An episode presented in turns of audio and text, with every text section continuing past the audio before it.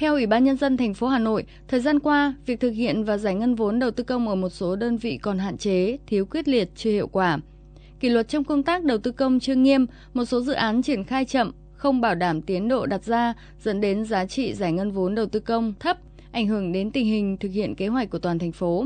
Cụ thể, lũy kế giải ngân vốn đầu tư công của thành phố Hà Nội từ đầu năm đến hết tháng 6 năm nay chỉ đạt 10.777 tỷ đồng, bằng 21,1% kế hoạch. Trong đó, cấp thành phố giải ngân đạt 18,3% kế hoạch và cấp huyện đạt 23,4% kế hoạch.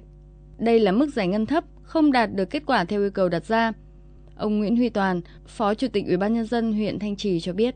có hai việc thứ nhất là việc về chính tự thủ tục đầu tư ví dụ như là xây dựng các tuyến đường theo phân cấp của thành phố nó chỉ được à, mặt cắt đường dưới 23 mét Tuy nhiên là thực ra các bản vẽ quy hoạch trên địa bàn huyện bây giờ người ta ít nhất là nó cũng phải nâng 25 mét đến khoảng 30 mét rồi. Chủ huyện muốn làm thì cũng phải xin trình được thủ tục rất nhiều thủ tục. Đấy là việc thứ nhất. Việc thứ hai là chúng tôi cho rằng là nó vướng nữa là ở công tác giải hoàn bạc rất khó khăn.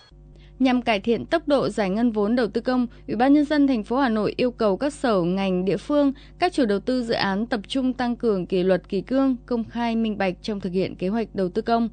thực hiện nghiêm chế độ báo cáo định kỳ hàng tháng, quý, năm và đột xuất để công tác giải ngân kế hoạch đầu tư công theo đúng thời gian. Thủ trưởng các cơ quan đơn vị tổ chức giao ban hàng tháng về tình hình giải ngân kế hoạch vốn đầu tư công để kịp thời tháo gỡ các khó khăn vướng mắc.